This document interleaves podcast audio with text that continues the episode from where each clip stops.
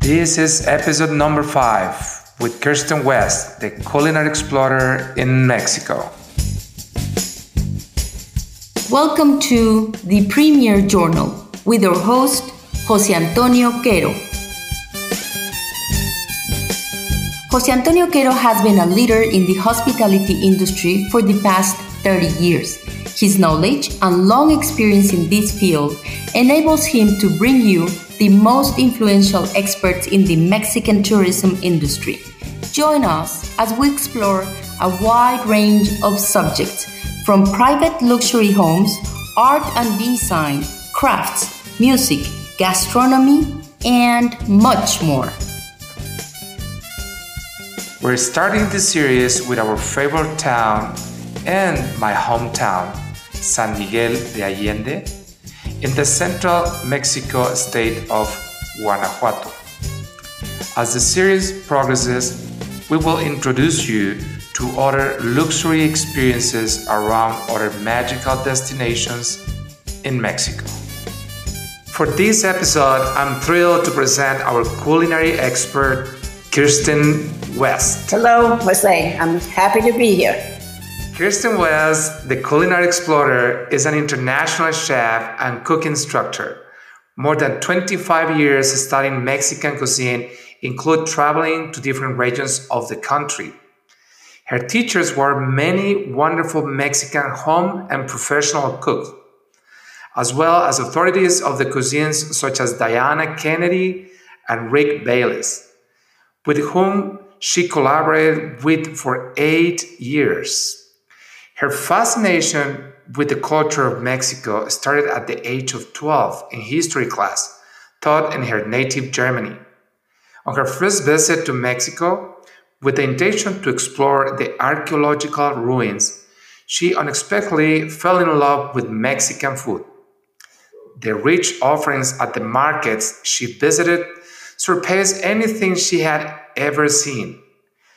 With the realization that this most fascinating cuisine in the world had influenced the cuisines of Europe and Asia in a profound way, it became the passion and fascination of her for studies.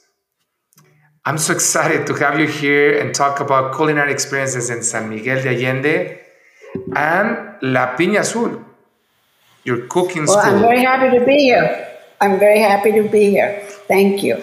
Please tell us about you, Well, Kristen. um, my you want wanted to uh, see my fascination with Mexican food.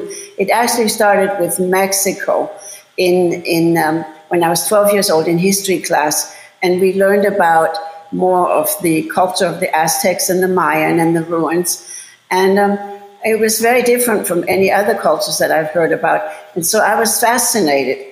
And in 1970, I traveled for the first time to Mexico, and um, of course, I was going to go and look at the ruins and and the buildings and everything.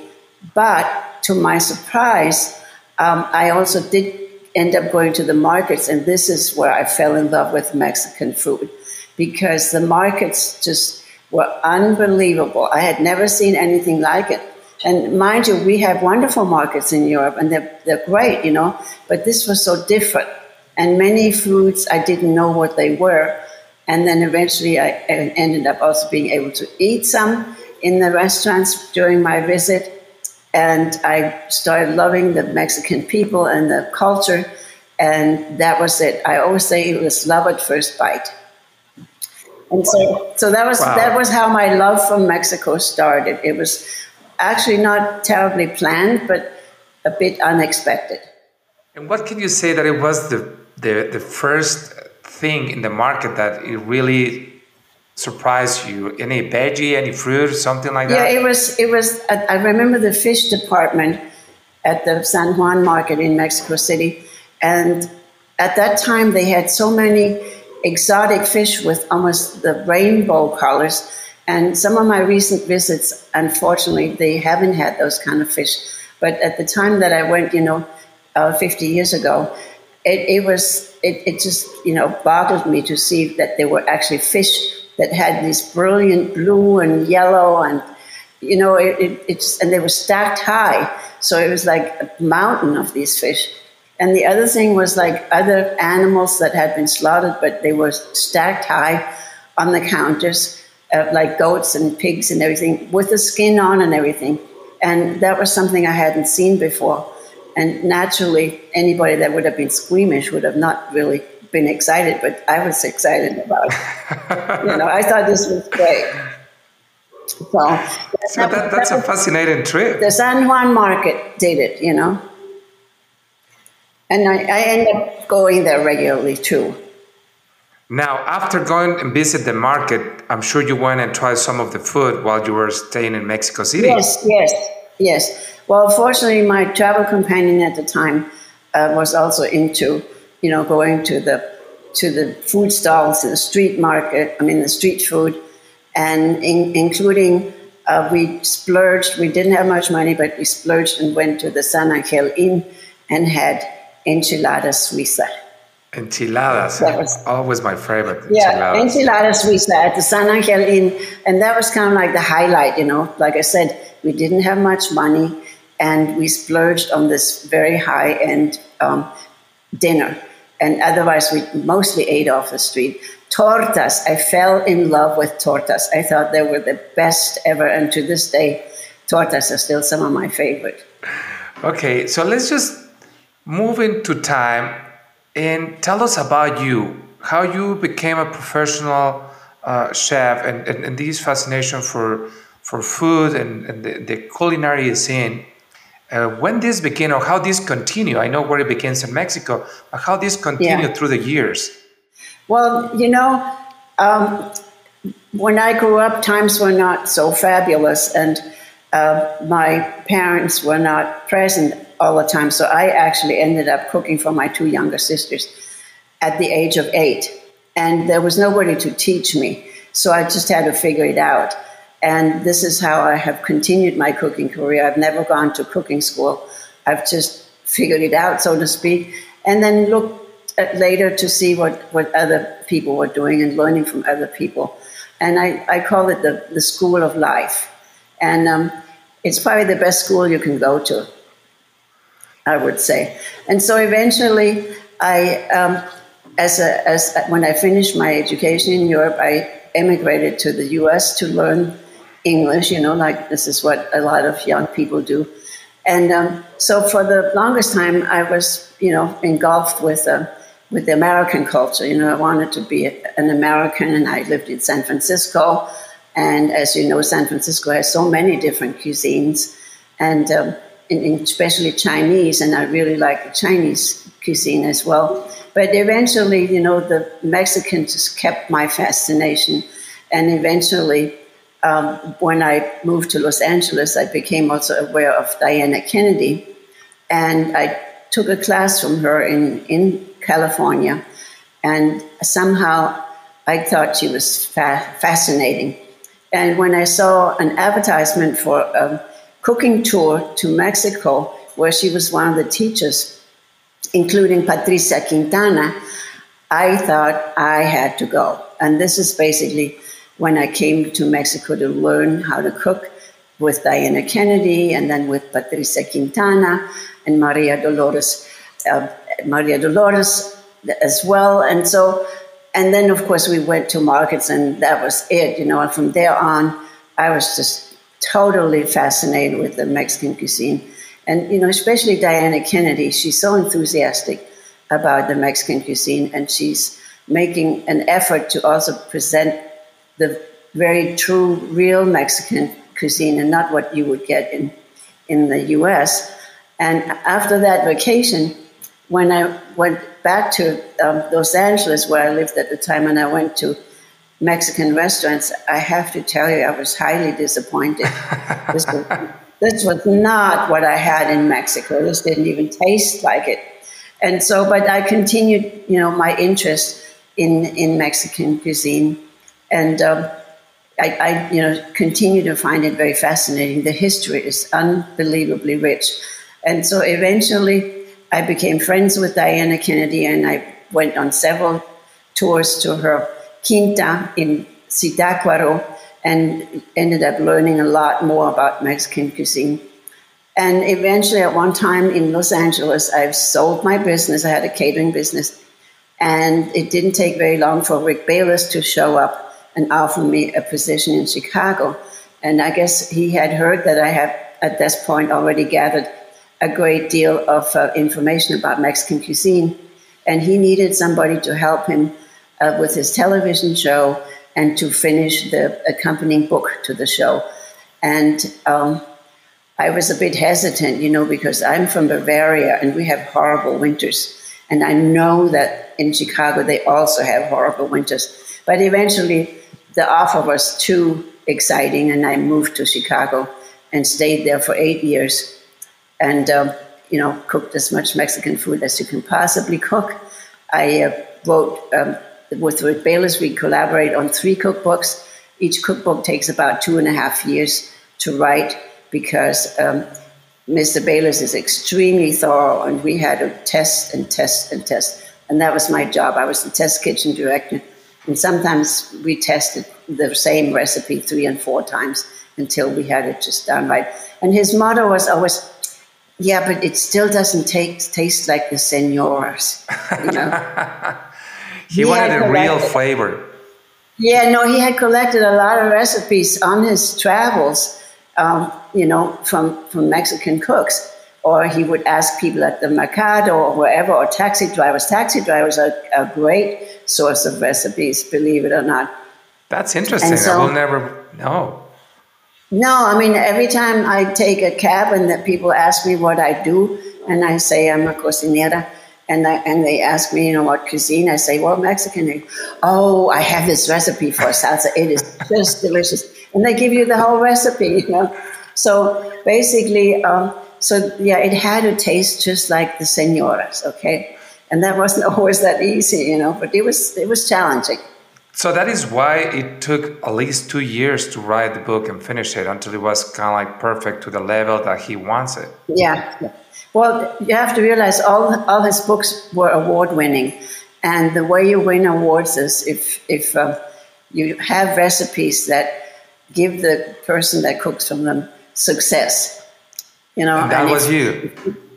Yeah, if you if you use this uh, recipe out of Rick's cookbook, he guides you along with a lot of little pointers, and so that you know exactly what the, what it should look like, what consistency, and you know, and and that is probably what makes a, a recipe or a cookbook successful. And that was his big goal. He wanted to make sure that the people that would cook from his book also were happy and had successes and would continue using his books. Of course. So, in this adventure, after eight years that you were in Chicago, what happened next? Where you moved to? Well, I, I got this phone call to one day from the woman that had organized the Mexican tours that I told you about that I was on, on first, you know, with Diana Kennedy and everything. And she said, I have this woman here and she is looking for somebody to come to San Miguel de Allende and, and basically run a cooking school. Is it okay if I give her your name? Well, was it okay to give her my name? Of course, you know. so she gave, she gave her my name and um, we had a very nice conversation.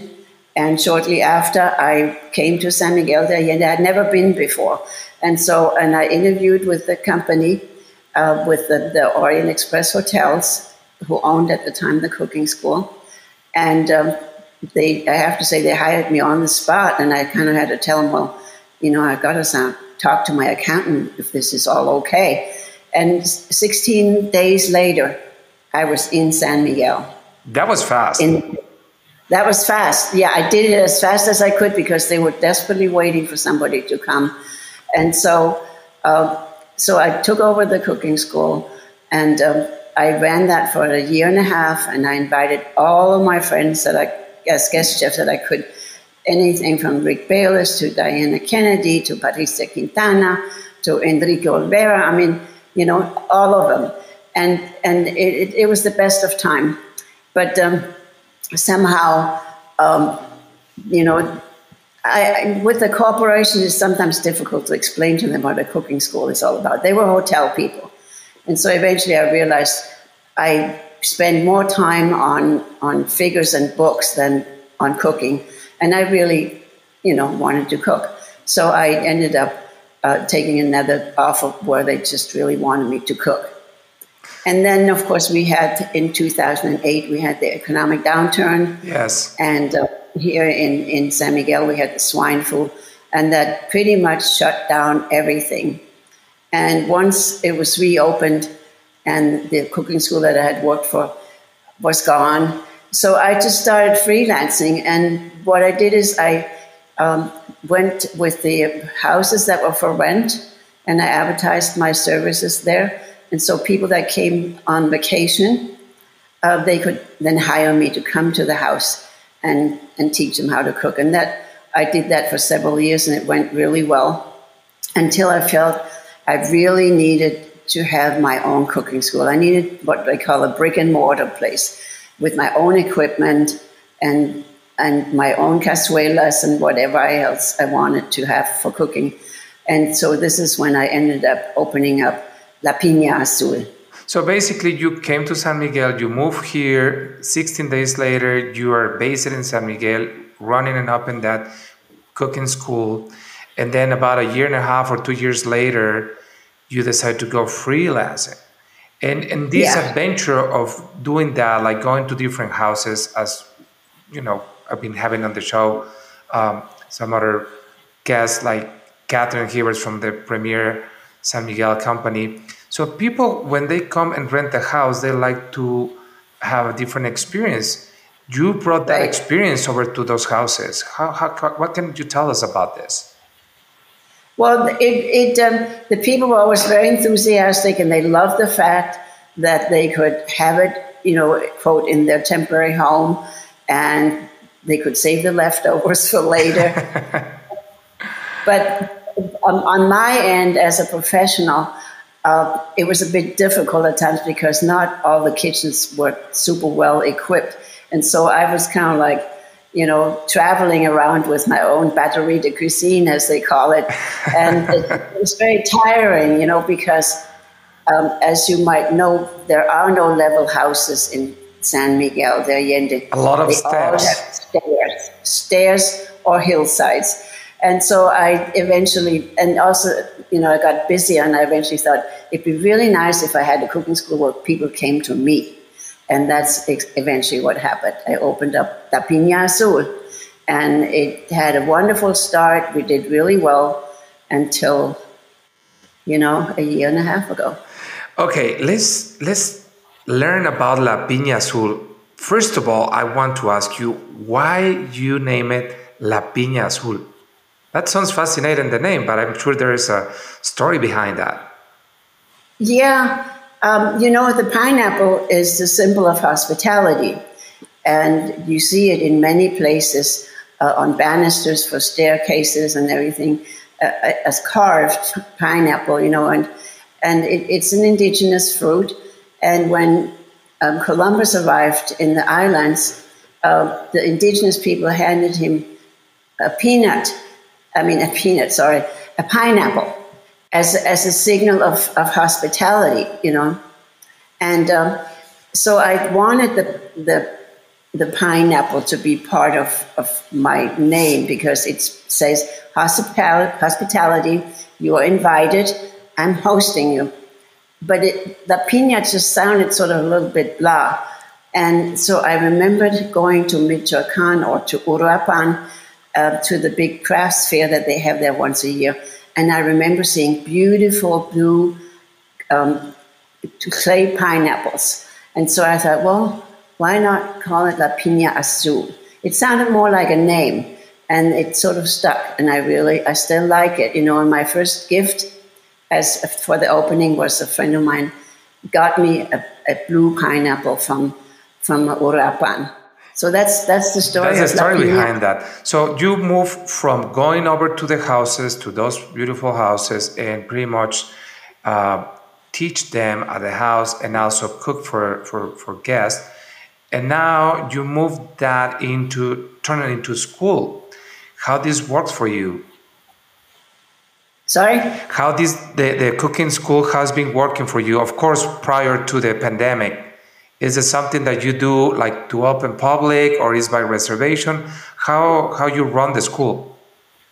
Um, you know, it, a lot of it is really like a, a referrals. I, I'm very lucky that I had beautiful comments on TripAdvisor from, from former students, which always helps, you know. And I had uh, students that were so enthusiastic about my classes that they referred me to other people. And so it was really, uh, and I have a website, you know, which also helps. And I would also post um, notices on, on Facebook and on, on my own website. And so it was sort of like, you know, referrals and, and a little bit of, of advertisement, but not really much. And I had a I have a postcard with all the information that I would put out in uh, in bed and breakfast places, you know, places where I felt people might be interested in cooking schools. And the bed and breakfast people were very nice to display them. So that's how, but it, it actually escalated rather quickly, you know, and I think because my classes are a little bit different I weave in a lot of history, and I think this is what has been missing for other people. They have they they know about maybe some Mexican food and some bestsellers, you know, like mole and guacamole and salsa, but they don't really know much of the history behind. And so I tie that in with a I have a visual presentation uh, so that they can also look at some slides. And I think the combination of the two really you know, caught people's attention and as being something different. When people would say goodbye when the class was over, I think that was the comment that I got the most was how they had no idea about this and about that. You know, like the, a simple example is like, for instance, the pine. I mean, the the um, um, not the peanut, the peanut. You know, and when I told them that peanuts you know, are from Peru and how now peanuts are all, you know, eaten all over the world. And it's like the third largest crop in the world. They were like, we, we thought they came from Africa, you know, and it didn't, you know. I, and I explained to them why, because peanuts were already grown in, in Africa, uh, you know, before the Congress came. And eventually, you know, when this, the slave trade started, they had peanuts on board coming from Africa, and that was one of the first crops that they planted in the southern part of the US. And so I guess people kind of just assumed because it came with the slaves that it came from Africa. And so when I tell people, no, no, no, the peanut is from Peru, it just changes the whole balance of this peanut, you know. So it's it's a, those are the kind of informations that I like to to talk to people about because um, they have been having misinformation a lot of times. And, and, and, the other thing, which of course is the biggest news, is that uh, 10 years ago, or now it's more like 12 years ago, Mexican cuisine became part of UNESCO. Yes, and I wanted to ask you about that because I think yeah, it, not a lot of people know. No, this. no. And usually when I when I bring that up in class, and so I bring that up pretty much in the beginning, I see people's faces kind of light up. And I think what I do with this information, I elevate the whole level and the, of the class. You know, all of a sudden it's like this is something to be taken seriously. You know, we're not talking enchiladas and tacos anymore. We're talking about a world's cuisine. Can Can and, you tell us about what is this different from other places in the world? Like, uh, give us an example why this is as a cuisine and it not as as uh, as, a, as a food. Like you mean the UNESCO? Yes, the UNESCO yeah. design yeah. Mexican uh, Mexican cuisine. Right. If you if you you know if you look into what came from from this continent and influenced other parts of the world, you realize there aren't that many cuisines that are kind of pure to their origin. You know, like I mean, you couldn't you couldn't do that with an Italian cuisine because they're so inundated with tomatoes. And tomatoes are from here. From Mexico. You know, so yeah, so so they they you know they they can't they don't have their own cuisine because they already incorporate so many foods from other parts of the world, and um, it, I always tell people like people ask why not Chinese, and I always say, well, I have. I was going Chinese to ask friends. you the same question. The Chinese, yeah. I I um I have Chinese friends. I had them in in Los Angeles, and they would cook these original Chinese dishes for me. And one soup that they really liked um, had corn in it, it had chili in it, and it had tomatoes in it. And there you go. All three items are indigenous to this continent. There were no chilies anywhere in the world, not even in India, nowhere until this continent was discovered, and, and especially Mexico. And so that's already something that people go, not even like Szechuan, no, no. All the chilies in the world came from here. From Mexico. So that's from yeah, and you know, uh, not exclusively from Mexico, but you know, from this from continent. From this continent. Mostly South America and Central America, not so much from North America. You know, so basically, um, people just are in total disbelief when I say no, not even in India. And you know how Indian food is so known for its chili and Yes, and the spices everything. and all that. Yeah, yeah, no, came from here. Of course, immediately every country that any vegetable went to, uh, the the local farmers or the local gardeners ended up kind of breeding their own varieties. And one of example I talk about is like when we have the little round squashes here, fresh, the calabacitas. Yes. You know, they're the size of a, they're the size of a tennis ball. I always say this little tennis ball, you know, went to Italy and had a session with Mr. Armani and came back as a zucchini. So they changed to zucchini, not the calabacita. It's the same. It's the same. It came from the same vegetable. It's just that they started breeding it. They wanted it to be more long and, and looking like a cucumber. Yes. And so, and, and they named it zucchini, you know. So, but its original is, is from the calabacita, from the, from the squash, you know, and all squashes came from, from here. So like, it, it, it's amazing that the foods that came from, you know, the Americas. Totally amazing. And, and I keep finding new things, you know, it's, it never ends. And so that's what fascinates me, you know. Well, I'm fascinated with all this conversation because I'm having a master class of history of food, the connection with Mexico, some of these things that probably not many people know. At least I didn't know this about uh, the tomato, and I'm sure there must be some other fruits. Uh, the one that you were sharing with me, pitaya. Can you can you just describe very brief about that pitaya fruit? Yeah, yeah, the dragon fruit. Okay, there's a fruit in Thailand that is very, very popular, and it's called dragon fruit.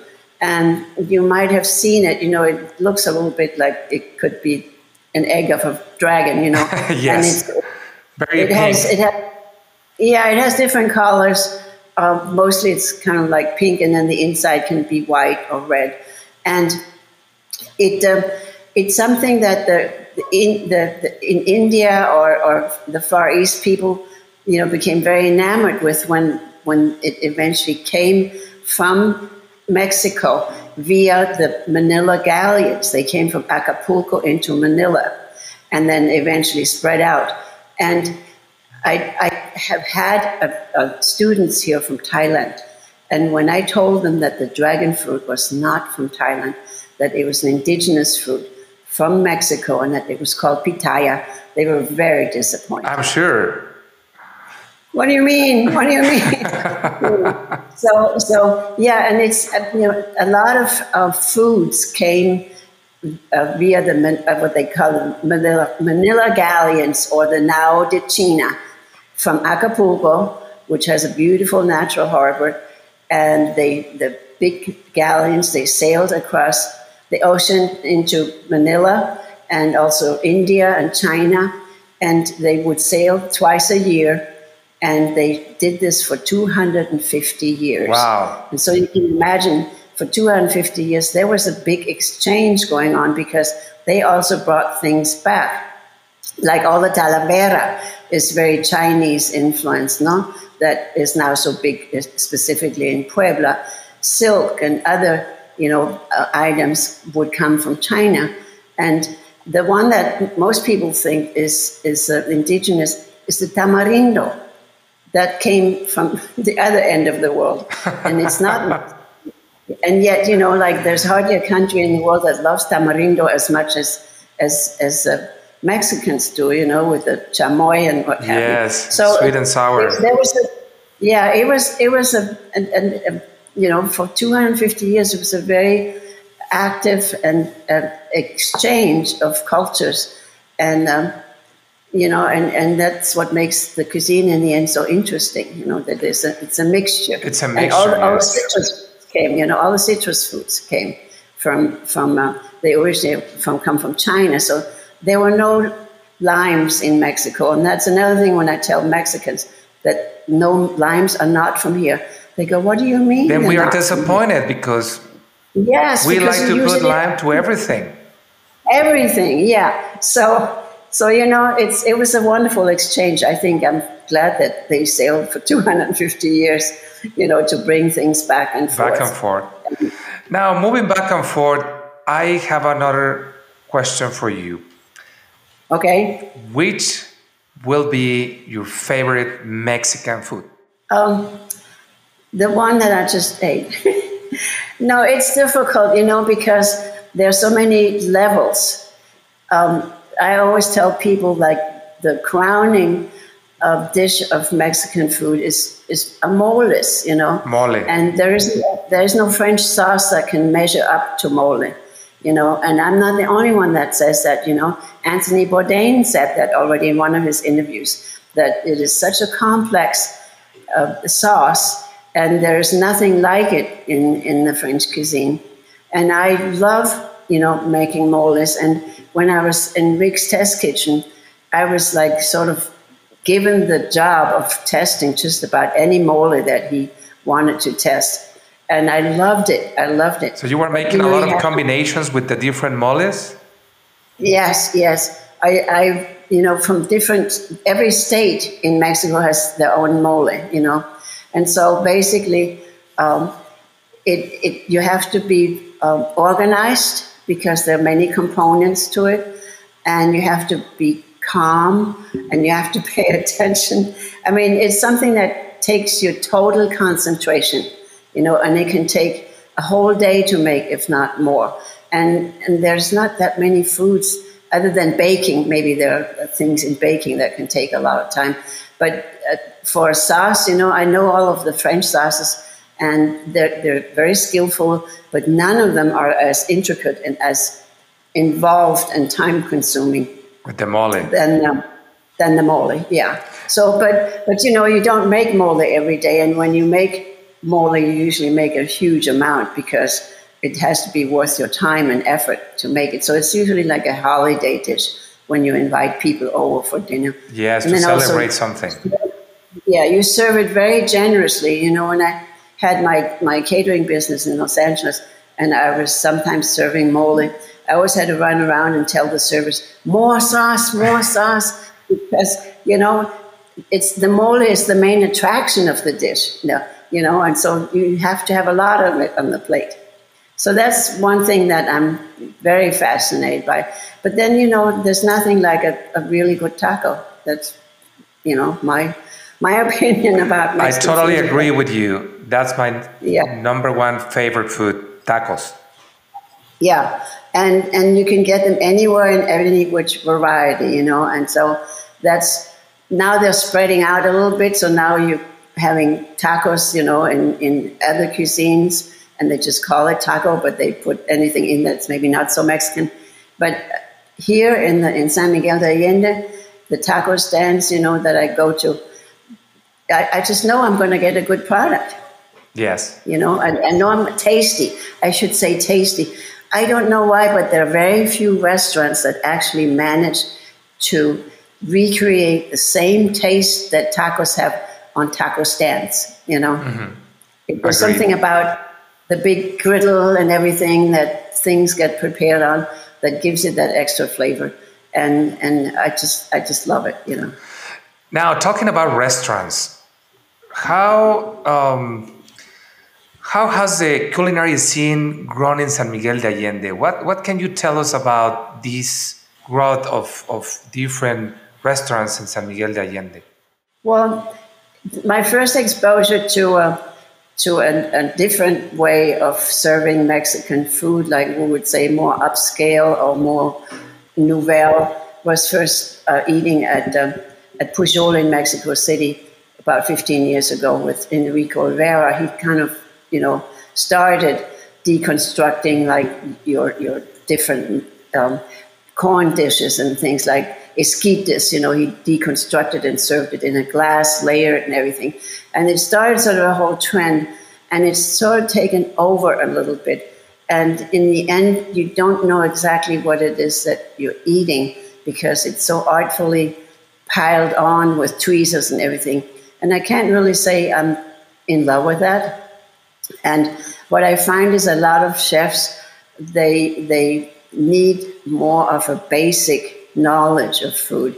You know, like in France, when you are a commis in a, in a restaurant, I mean, it, it, can be that for weeks you're doing nothing but peeling potatoes. And, and I think that sort of installs some knowledge in you about the products. And then eventually you can start branching out and, and creating your own dishes. And, um, you know, at one time I was a potter I've had several professions in my life. I was a potter, and it, it takes a lot of skill and a lot of practice to make just a straight pot, you know, on, on the wheel. And then, but once you've mastered that, then you can start making different shapes, you know, because you know what the basic structure is supposed to be like, how much it can take in the weight and everything. And I think that is sort of missing for a lot of young chefs in the Mexican cuisine, they they don't quite know where the food will go if they do certain things to it, and a lot of times it can be excellent, but there's also a lot of misses where where it just doesn't turn out the way they thought it would, and yet they're trying to tell you that this is the way it is. You know, I've had bad food in some restaurants, and when I said something about it, it was like, well, that's how we prepare it. Okay, all right. So they're very defensive about it. And I, I find um, that's lacking, you know. And, and, um, and I was at a mole festival in Puebla, and there were a lot of culinary students there. And they were very outspoken about uh, their training. And they, they said to, you know, one of the instructors, they said, you know, why don't you teach us more about basic, real good Mexican food instead of making us make bechamel and all this, you know. And I thought that was so uh, smart, and, and also that they wanted to know the good basics rather than some French, you know, sauces. combinations. Yes. Yeah, now, yeah. I have a tricky question for you. Since okay. we're in San Miguel, where would you send someone you know, I'm talking about a, a location to have Mexican food. Is there any place that you can say, you know, well, this is a good reference for I, Mexican food? Yeah, right. Well, of, of course, I always feel comfortable sending people to the taco stand. you know, I have to tell you, I had a, I had a, a, a couple that took classes from me, and the wife had been living in Mexico for 40 years, and she was basically exporting um, folk art. And eventually, one day, I said, You know, like something about a taco stand. And she looked at me and she said, Well, all this time that we've been in Mexico, we have never gone to a taco stand. 40 years. Yes.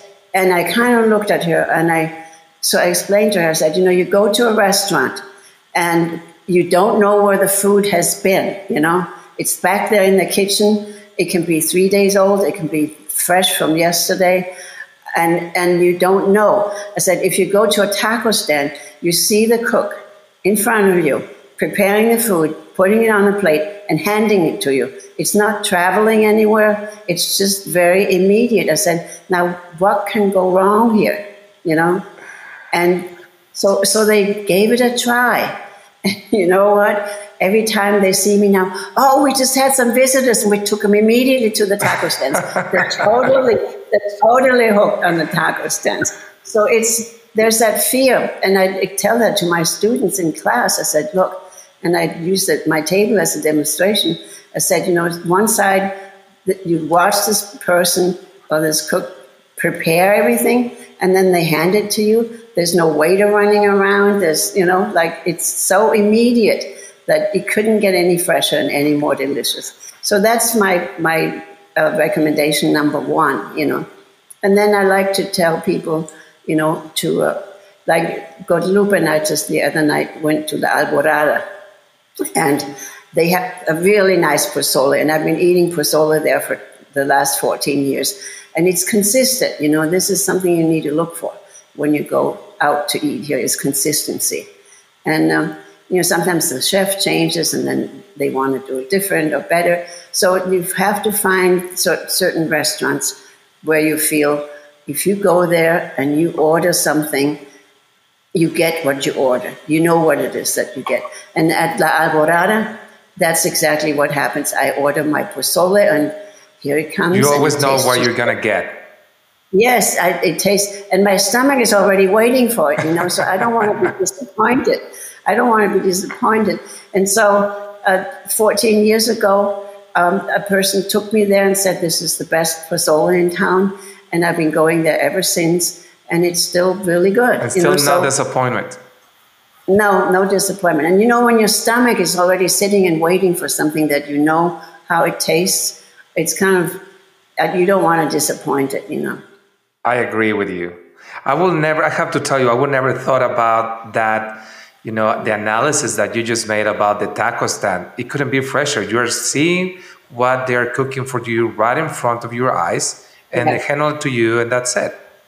Very simple. That's it. I think that's yeah. probably why no, I love it so much. Yeah, and you know, I love the way they hand it to you, you know, with, with two hands and they reach it over the counter and they hand it to you.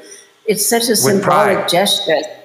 With pride, you know, that's totally it. I mean, I have a couple of pictures where I catch that moment where they're handing you this plate with two hands and a smile, you know, and and they're just so proud of what they've just produced. And I think half of a good meal is really if it's prepared with pride.